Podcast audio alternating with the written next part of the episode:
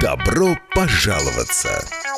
Я хотела спросить, вы слушаете меня, да? Да, добрый день. У меня такой вопрос. Я хотела задать вам вот один вопрос. Здравствуйте.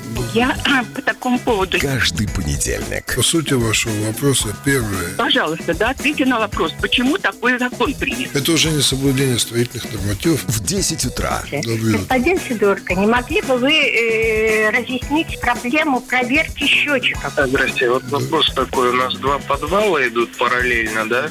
И два входа в них. Обстоятельные ответы. А как? Вы не могли бы нам посоветовать? Я могу очень коротко сказать, что... На коммунальные вопросы. Очень сложные вопросы. Это вопрос, наверное, не домоуправления и даже не жильцов. Я понял вопрос. Да, спасибо. В законе написано очень четко. Председатель правления Центра собственников квартир Сергей Сидорко. Вопрос у меня будет господин Сидорко. Я могу его задать? Не было ни одного случая, когда долги просят. У меня к вам вопрос. А к кому вы хотите предъявлять претензии? В программе «Добро пожаловаться». Ну, таков наш закон. Всем доброго дня. Начинается программа «Добро пожаловаться». И на ваши вопросы отвечают наши уважаемые эксперты, председатель кооператива «Бака-2» Сергей Сидорко и эксперт с опытом организации руководства частных и муниципальных домоуправлений, в том числе РНП, Айвар Гонтарев.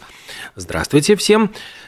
И у нас с прошлой передачи остался один вопрос неотвеченный, который пришел на номер WhatsApp. Я еще раз напомню его: 6306191, 2306191. И вопрос звучал так. У нас многоквартирный дом, 4 подъезда. Должен ли домовой счетчик быть доступным для осмотра его показаний всем жителям? То есть не быть в шкафу под замком. И как быть, если от подвала нет ключей, так как счетчик находится в одном из подвалов? Ну, во-первых, показания счетчика не могут быть секретом, они не являются секретом. Если уж у вас управляющая компания не показывает показания, вы можете запросить в Ригас Уденс. Вам дадут отчет о показаниях и расходах. Но должен ли быть под замком? Да, должен быть. Да, должен быть, потому что, как правило, эти счетчики стоят в технических помещениях, где находится техническое оборудование, которым доступ должен быть ограничен. Если люди очень хотят посмотреть на счетчик, но надо связаться с управляющей компанией, я думаю, они обеспечат вам доступ. Потому что это никакой не секрет и никакая не проблема, на мой взгляд. А закрытым, да, ограниченный доступ должен быть. Хорошо, то есть можно взять, попросить в крайнем случае ключ от подвала, чтобы сверить там с показаниями счетчика? Ну, или в присутствии специалиста, я бы сказал так, скорее всего совместить с присутствием специалиста. Потому что это не каприз управляющей компании, как правило, там находится общая коммуникация, еще какое-то оборудование, ну и человек непосвященный может ненароком даже что-нибудь не так сделать. Поэтому... Закрыто должно быть, а доступ можно. Но опять я хочу еще подчеркнуть один момент. Сами по себе показания счетчика вам ничего не дадут, потому что нужно знать предыдущие показания за предыдущий месяц и так далее. Поэтому, если уж вы хотите проконтролировать свою управляющую компанию, если есть недоверие, ну, запросите последний отчет, который был сдан в Ригас Уденс, и после этого уж идите смотреть на счетчик. Тогда вам будет хотя бы что-то что сравнивать, что с чем. А так это будет, ну, придете, ну, там куча красивых цифр, ну, и что дальше? Вывод какой? 67212-93-9, 67213-93-9 – это телефоны, по которым можно задавать вопросы. Ну, а между тем у нас, вот не у нас, но вот в соседнем городе Елгаве приключилось ЧП, там начали рушиться балконы, и вот строюправо запретило жильцам одного из зданий эксплуатацию опасных балконов, проводятся проверки. И вот мы сталкиваемся сейчас опять вот с тем, что каждую практически передачу говорим о каких-то новых, ну, произошедших случаях, которые говорят о том, что все-таки что-то неладно. То есть у нас начинает выходить из строя, начинают потихонечку рушиться ну, не рушится, но как-то вот проблемы возникают с жилым фондом, и, в частности, вот 602 серия, где 108 квартир, и возникла просто еще конфликтная ситуация, из-за чего 108 квартир, 65 из них имеют балконы. Разговоры о ремонте идут давно, но, я так понимаю, вся главная проблема упирается в то, что согласно законам Латвийской Республики, балконы считаются частью фасада и должны ремонтироваться за счет общего жилого фонда. Однако жильцы, у которых нет балконов, категорически не хотят, чтобы эти деньги выделялись. То есть их логика такая: я этим балконом не пользуюсь, меня сосед не пускает туда ни покурить, ни попить чаю. С какого вообще, вот какого лешего я должен платить свои деньги за балкон соседа, то есть которым пользуется именно сосед, его семья, они там могут там выйти летом попить там кофеечек, посидеть на балконе. Это не моя площадь, это продолжение его квартиры. Почему такая несправедливость? Я продолжу сразу вашу сентенцию и сразу скажу, а крыша только над 9 этажом. А все остальные 8 крышей не пользуются, давайте не будем ремонтировать. И этот перечень можно продолжить. Но есть совершенно четкое определение, которое вы сами, Олег, назвали. Балкон является частью фасада, и поэтому он принадлежит всем. Это не важно, пользуешься ты или нет. Это то же самое, что лифты. Лифт является необходимым элементом дома, если в нем этажей там больше, чем... И при этом, допустим, 1, 2, 3 этаж могут им не пользоваться. Но это не значит, что они не должны содержать общую часть имущества. Вообще, я еще раз хочу подчеркнуть, домоуправление – это не есть вопрос о справедливости, это есть вопрос о законности. Справедливо то, что законно. Раз так, значит, должны ремонтировать все. Но здесь главный вопрос для меня базовый другой. А, собственно говоря, вот такие вопросы можно выносить на голосование? Но никогда мы не достигнем здесь консенсуса или необходимого большинства. Мы никогда не достигнем, потому что часть народа просто игнорирует голосование, а часть народа категорически против. И в итоге там кусок бетона может обрушиться на голову кому-нибудь. Ну что, будем ждать этого? То же самое касается и лифтов. Поэтому, на мой взгляд, здесь надо... принимать два решения. Первое, надо в конце концов обозначить вещи, которые должны делаться без всякого голосования. И обозначить процедуру, как такое дело должно быть признано обязательным. В принципе, все это есть, но, по всей видимости, необходимо прописать отдельным нормативом, что строительный эксперт устанавливает сроки эксплуатации той или иного элемента конструкции, и, соответственно, по его назначению должно производиться ремонт этого элемента. Ну, также в лифтах сейчас инспектора пошли и начинают останавливать массово лифты в городе Риге. Не соответствует, остановили, но тогда начинается шевеление.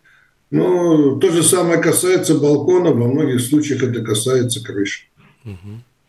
Ну, здесь я вот понимаю, что как раз и проблема состояла в том, что часть собственников квартир, просто игнорируют собрание, а часть выступает категорически против и отказывается выделять деньги, и вот не могут собрать большинство голосов для того, чтобы отремонтировать балконы. В результате балконы запретили эксплуатировать, причем я так понимаю, что в данном случае, как сообщает портал самоуправления elgo.lv, там речь шла о том, что начали разрушаться уже даже те, которые запретили пользоваться этим балконом, и он продолжал разрушаться, и вот сейчас какие-то посыпались с него уже куски бетона, и вот ситуация просто критическая. И говорят, что пятая часть, то есть каждый пятый балкон, который находится в ведении самоуправления, он уже в том состоянии, когда должны запретить им пользоваться, должны запретить его эксплуатацию.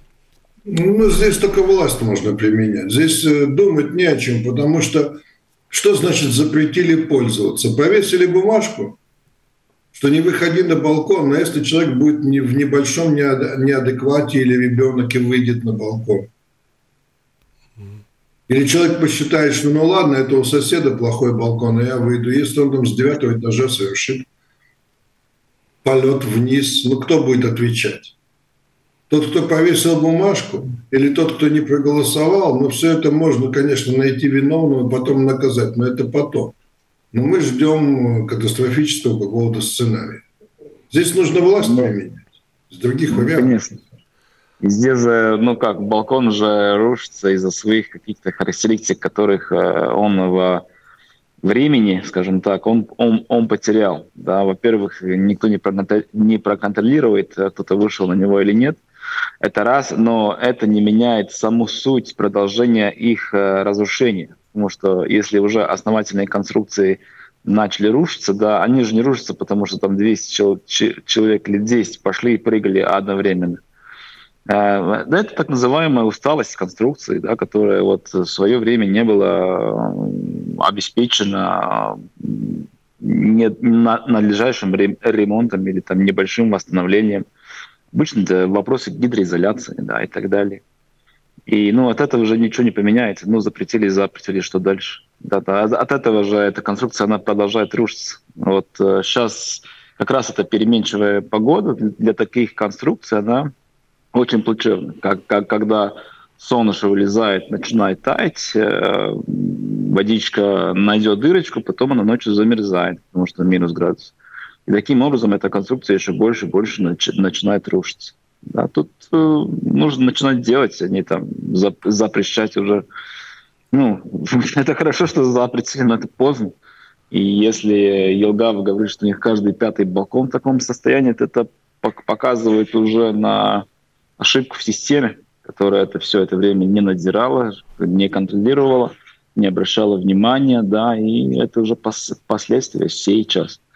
Я радиослушатель, я чуть-чуть с юридической точки зрения хотел бы объяснить вот эту разницу. Частная собственность и общая собственность. То есть вся конструкция балкона – это по закону общая собственность, так же, как и стена. Само декоративное покрытие, если оно такое есть, да, вот это считается как вот продолжением квартиры, как, не знаю, кафель или что-то там может быть, да, там. Это считается как ваша частная собственность, как квартира. Сама конструкция, все слои, там, гидроизоляция, в том числе наружные конструкции, которые ее ограничивают, это все по закону считается как общая собственность. Из этого в покрывании этих издержек, ну, участвуют все. Но вот, если не будет другого какого-то решения, да, людей, которые скажут, нет, мы каждый там свой балкон по этой технологии, вот этим строителям, ну, как-то по-другому решат. Но по закону это все должны участвовать. А тут сразу вопрос вот пытаются, значит, уточнить и говорят. Вопрос такой, входит ли площадь балконов многоквартирного дома в общую площадь квартиры и надо ли за нее платить, за эту площадь? Да. Входит. То есть, ну вот как, тогда получается парадокс. Вроде бы, с одной стороны, это считается площадью квартиры, за которую платит собственник квартиры, а с другой стороны, это общая собственность. Не совсем так, Олег, вы трактуете. Дело в том, что когда мы определяем размер платежа собственника квартиры за содержание дома, за ремонты, то мы исходим из того, что общая сумма, необходимая сумма для ремонта дома, она распределяется между собственниками пропорционально его общей площади квартиры или, что то же самое, пропорционально идеальным долям, которые ему принадлежат в общем имуществе. И поэтому здесь никакого противоречия нет. Человек платит за обслуживание и за содержание квартиры пропорционально своей доле в общем имуществе. Но он платит эти деньги на содержание общего имущества. Вот и все. Тут проблем не вижу. Ну, надеемся, что ответили, потому что все равно, так я понимаю. Больше, я еще раз скажу, у кого больше площадь, тот больше и платит, что логично. Чем больше у тебя площадь, значит, тем больше идеальных частей тебе принадлежит, и, значит, тебе больше платить. Все логично, по-моему. Но получается, как правило, первый этаж тогда как бы находится в невыгодном положении. То есть лифт ему не нужен, но за лифт он платит. Балконов на первом этаже как правило, не предусмотрено. Давайте говорить так, Олег, тогда надо было идти по такому пути. Надо этому человеку, который всем этим порядком недоволен, либо не селиться в таком доме, либо выезжать в частный дом, где все видно. Но тут и в случае общей части имущества, да, есть свои неудобства, есть свои изначально заложенные несправедливости. Но с этим надо считаться, когда приобретаешь имущество. Вот и все. Ну вот мы в прошлый раз уже тоже говорили о судьбе вот этих двух домов с трещинами, тоже на Валдемара. То есть, ну вот мы видим, что сейчас вот обострились очень резко все эти проблемы, буквально каждую неделю приносят какие-то новости. И в частности, по-моему, в МК Латвия, журнал «Еженедельник», там была большая в газете статья об этом, где была информация, потом интервью с председателями вот двух товариществ этих домов, и как раз-таки вот всплыл этот момент, о котором мы говорили в программе. То есть речь идет о том, что действительно эти дома необходимо, ну, вот, ремонтировать, и город может выделить деньги, но это будет 30 тысяч евро, то есть это максимально доступное вот софинансирование в ремонте каждого дома. Остальные деньги нужно находить самим жильцам, самим собственникам квартир в этом доме. И там признают вот эти господа, которые возглавляют товарищество, что не у всех есть деньги, то есть необходимо брать кредиты, там это все. Вот насколько, вот как вы оцениваете вот сам механизм, вот насколько это реально осуществимо, то есть насколько будет город вкладываться, учитывая, что а вдруг вот уже каждый год будут происходить вот 3, 4, 5, 6, 7 вот такого рода истории, и удастся ли найти на каждый по 30 тысяч софинансирования? Во что будет укладываться в город? Если он будет вкладываться 30 тысяч в единичный ремонт, ну ничего страшного, ни для города ничего не произойдет, если это единичный ремонт. А если таких ремонтов будет сотни? То есть городу, по-моему, надо вкладываться в другое. Городу нужно вкладываться в определение проблем и в разработке типовых решений по их устранению. Те же балконы. В чем еще проблема? Ладно, принять решение о том, что мы будем ремонтировать. Нужно найти техническое решение. Должно быть типовое решение. Это типовые дома. Должно быть типовое стандартное решение. И это во многом снимет проблему, скажем, обсуждения. Потому что, ну, вот так уже порекомендовано по этому сценарию работать. То же самое и здесь. Какие-то трещины в домах будут. Много или мало 30 тысяч, но это деньги в любом варианте. Сколько может, город столько выделяет. Но я бы сказал так, ну нету денег, и что? Ну хорошо, у 10-20% живущих в этом доме нету денег, и что? Вот как ответить дальше на этот вопрос? Это что, соседи должны заплатить? А у них будет такая возможность двойную нагрузку? Государство? Ну, тоже как-то непонятно. Поэтому в данном случае, да, надо брать кредиты. И городу нужно заниматься тем, чтобы облегчить возможность взять кредит, по-моему. Или гарантировать кредит, или помочь взять кредит и так далее.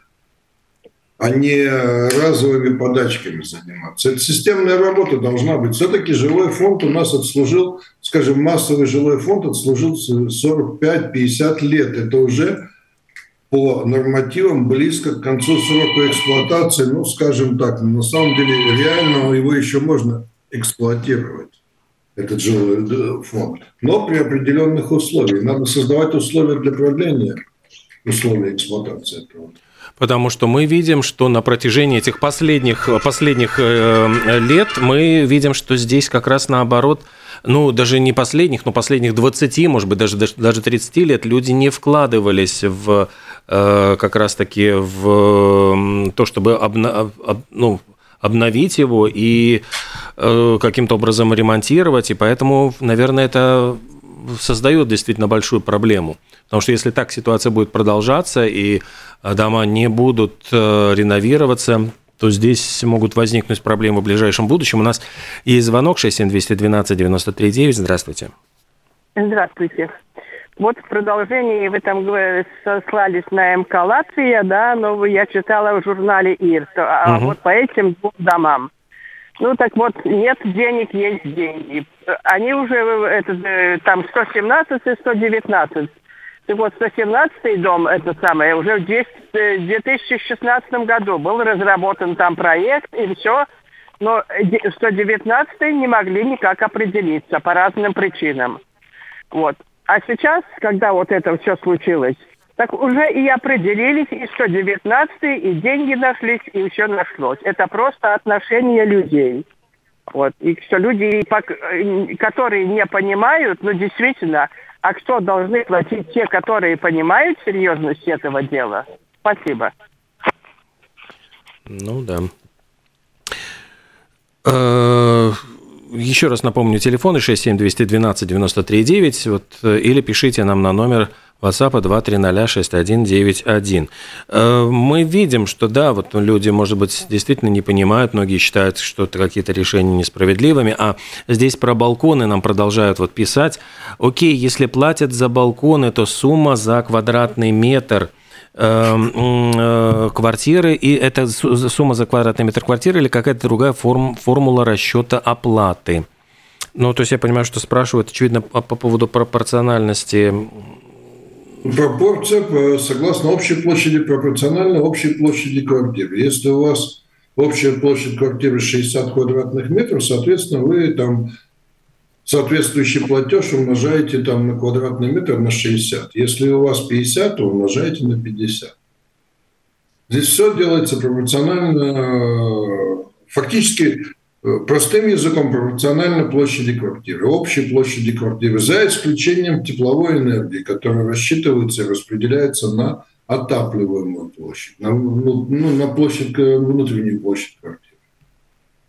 Угу.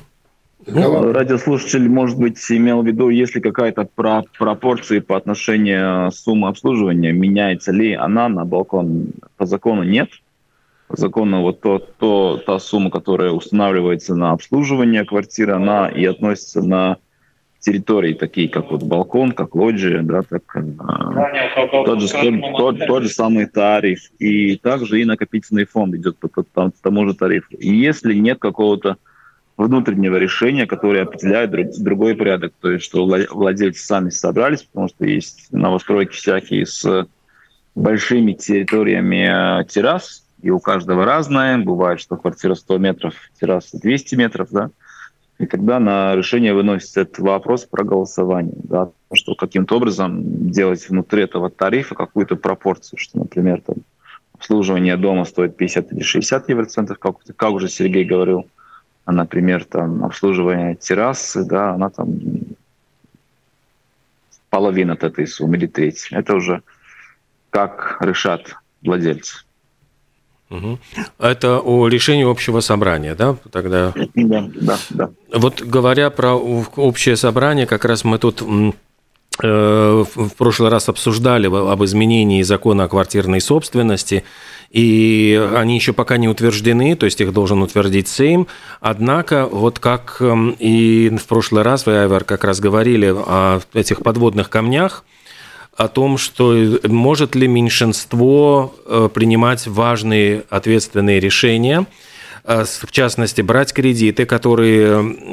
Будут ли банки давать кредит? Это вот все тоже вот специалисты сразу сказали, ну вот стали указывать на эти уязвимые места вот этих поправок, что это может привести к большим-большим проблемам. Хотя вот министр экономики Илза Индрексона говорила, ну вот о том, что да, собственники квартир не могут полноценно собрать полноценное собрание, где вот будут представлены все, и поэтому нужно принимать решения меньшим количеством собственников. Однако вот как это будет на практике, у многих очень и очень большие сомнения.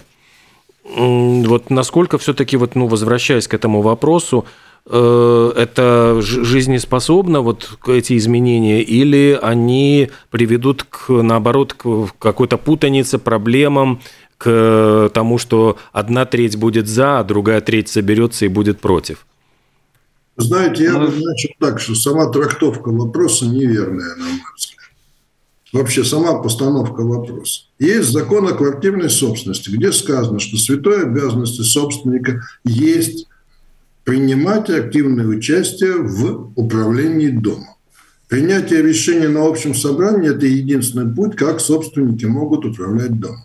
Мы говорим сейчас о большинстве, о меньшинстве. Я бы сказал так. Собрание собственников квартир принимает решение простым большинством тех, кто выполняет требования закона. Угу. То есть это законное собрание собственников квартир, на которых всех пригласили, но пришли только те, кто хочет принимать решения. Причем здесь меньшинство или большинство. Если, понимаете, получается так, что сейчас большинство, которые игнорирует требования закона, начинает качать права. Мне это очень интересно. Вот мне просто интересно, как это может быть. Значит, я на одну часть закона наплевал, но при этом учтите меня. А как тебя учесть? Что тебе мешает прийти на собрание? Тем более, что даже сейчас возможности принять участие в собрании ты можешь лично, ты можешь проголосовать письменно до собрания, ты можешь там высказать все свои мнения письменно, и они все учитываются. Что тебе мешает принимать участие в жизни дома и принимать решения по обслуживанию твоей собственности? Ничего.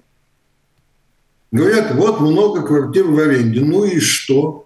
Отсутствуют электронные средства связи, когда человек с Австралии может совершенно спокойно проголосовать по вопросу, поставленному в городе Риге, вообще без проблем. Причем по времени это будет то же самое, что он находится в Риге. Поэтому этот вопрос надуманный насчет большинства или меньшинства. Я считаю так, кто не пришел, тот проголосовал «за». Значит, приходят всегда все 100, закону положено 100, ведь в остальных частях законодательства законодатель обычно пишет так, вот я написал, что должно быть так оно и есть. И дальше все исходит из того, что если я написал закон, то все его прочитали. Читал, не читал, это не твоя проблема и так далее. А в данном случае мы начинаем возиться с теми, кто просто игнорирует требования закона. Ну, поэтому пока мы будем нянчиться с теми, кто игнорирует требования закона, так оно и будет. Так и будем вокруг падающего балкона. Балкон будет лететь, а мы будем все еще собирать собрание. Хорошо, если он упадет не на головы собравшихся. Таково мое мнение. Угу. Айвар, что вы думаете? Ну, расшевелив такого рода изменения в законе, наверное, отношение людей, про тех, которые говорил Сергей, которые просто приходит какое-то сообщение о том, что нужно собраться, нужно там решить такой вопрос, это просто игнорируется или оставляется в почтовом ящике или в электронном ящике, да. Без внимания вопрос. И я думаю, что с точки зрения, то, что рассказывал Сергей, это колышет, как расшевелит все, да, потому что сейчас будут какое-то приходить приглашение на решение какого-то вопроса, и зная, что может быть принято какое-то решение, с которым люди потом не будут довольны, они будут активнее участвовать в этом. Идет же речь про участие, не идет речь о обязательном голосовании за или против, об участии. Но если вы против, тогда отдайте свои голоса против, и все будут знать, что большинство дома против. То есть это тоже активность будет, да, негативная, но активность. Да, из этой точки зрения тоже, да. Бардак может начаться небольшой в каких-то ситуациях, как в прошлой передаче мы говорили, что меньшинство приняло какое-то решение, потом таким же меньшинством или чуть больше голосами его это решение и отменили. Но здесь видите как, здесь уже у владельцев не абсолютная власть, скажем так, да, но там то же самое, какие-то большие ремонты и привлечение финансовых средств, да, чтобы что-то сделать. И я думаю, какой-то край опасения, может быть, сейчас возьмут миллион на дом и так далее. Это невозможно быть. Да? Из-за наружный круг в этих решениях финансирования. И финансирование просто не выдадут. Да? Там 30% и 20% голосования они скажут, не-не-не, ребят, мы хотим, чтобы ваше решение было взвешенное, стабильное, чтобы не было так, что через день кто-то приходит и потом говорит, что это не в силе. Так что давайте набирать 60 или 65-70%. Это будут условия банка, 100%. То, что я подумал за это время, что может быть позитивное, да, там, ну, может быть позитивное, вот тот же вопрос каких-то маленьких вопросов, которые касаются отдельной лестничной клетки. Потому что в законе эти вопросы не были до этого выделены, да, из-за этого вот если в доме там 4 лестничные клетки и одна хочет у себя делать косметику, про это должны голосовать все остальные лестничные клетки, хотя голоса считали с всех, со всего дома, да. Ну вот сейчас с такой точки зрения, да, вот пришли, проголосовали, и это стало в силу. Другой вариант был, ну вот всем 100% договориться, что все скидываются на это, и тогда можно только было идти вперед с вот элементарной косметикой и лестничной клеткой, потому что это не необходимая услуга, при ней все-таки нужно голосовать, голосование отдельное, да. Те же самые почтовые ящики, там, смена своей лестничной клетки, да, там. Смена входных дверей, да, вот такие вот маленькие вещи, которые касаются отдельной лестничной клетки, это позитивно. У нас есть звонок, между тем, 67212-93-9. Здравствуйте. Алло, добрый день. Добрый. Будьте добры, вот все время идет разговор о собрании, то есть людей многоквартирного дома, где-то, допустим, 130 квартир, должны где-то собрать. Это часто бывает очень проблематично. Поговорите, как в этом случае быть, когда проводится опрос Аптауя Вейда. Спасибо. И то же самое. Все то же самое, что собрание. Единственное, что я хотел бы сказать, вот радиослушательница задала прекрасный вопрос в том плане, что очное собрание собрать – это проблема. Проблема с точки зрения организации, с точки зрения помещения. И здесь надо сказать огромное спасибо нашей любимой Рижской думе. До лет 5 еще назад была возможность, и были у домоуправления договора со школами, и мы могли получать доступ в помещение, допустим, в актовые залы или в учебные классы, вне учебное, соответственно, время, для того, чтобы собрать родителей и учеников этих же школ, для того, чтобы они могли, ну, на очном общении, в нормальной, теплой обстановке, в обстановке помещения, ну, обсудить свои вопросы. Рижская дума вдруг обнаружила, что это незаконно. И нас лишили возможности пользоваться помещениями, которые, ну, на самом деле доступны, потому что в каждом микрорайоне есть школа, ну, в небольшом районе есть школа, и там ты можешь спокойно собрать людей и обсудить с ними насущные проблемы. На самом деле Рижская дума запретила школам получать дополнительный доход в виде разрешений для проведения таких вот мероприятий. Это, конечно, большое достижение для того, чтобы помочь людям не принимать решения. Такая вещь есть. И эта проблема помещений колоссальная. Потому что ты не можешь толком собрать людей. На улице это не вариант, в подъезде это тоже не вариант. Там, как ты должен, если придет, допустим, в 120-квартирном доме придет 40-50 человек, как ты должен докричаться на них на лестничной клетке, мне интересно. Но об этом никто не думает, а Дума вообще, по-моему, об этом не думает. Она только в обратную сторону.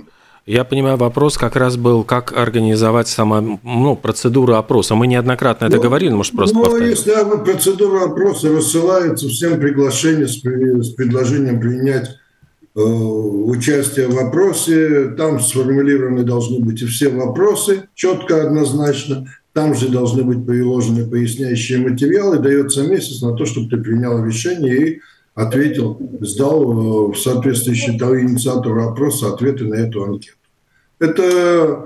Но не всегда это хорошо, но не всегда возможно это заменить, живое общение заменить этим бумажным вопросом. Не всегда. Невозможно. Есть вопросы, которые невозможно раз, и вот по опыту мы знаем тоже с Сергеем, что есть 20-25% именно вот в старых многоэтажках людей, которые не пользуются ни имейлом, никакого рода технологиями, их удаленно каким-то образом собрать невозможно, например, в том же самом Zoom, да. Из этого нужно живое общение. Да-да, много вопросов сейчас ушло на удаленку, но есть какие-то вот такие критические важные вопросы, которые нужно живое общение, и без него не обойтись. То есть это там, не один раз. Имеется в виду, вот, ну, где нужна дискуссия, где могут высказать аргументы за, против, то есть, ну, чтобы человеку принять взвешенное решение, чтобы он мог выслушать разные стороны и разные мнения, да, вот? Ну, понимаете, ну как, но это дискуссия. На самом деле это живая дискуссия, потому что 30% в доме она требует обсуждения, она, ну, или вдумчивая, или недоверчивая часть, которая хочет услышать, в общем-то, ну, в живом общении высказать свои сомнения и так далее. Это необходимая вещь, это необходимое живое общение, это необходимый элемент. И потом, когда такие вещи, как реновация и так далее, то вряд ли с одного собрания, там, с рассылки один раз бумажки можно что-то решить. Здесь нужна довольно обширная разъяснительная агитационная работа.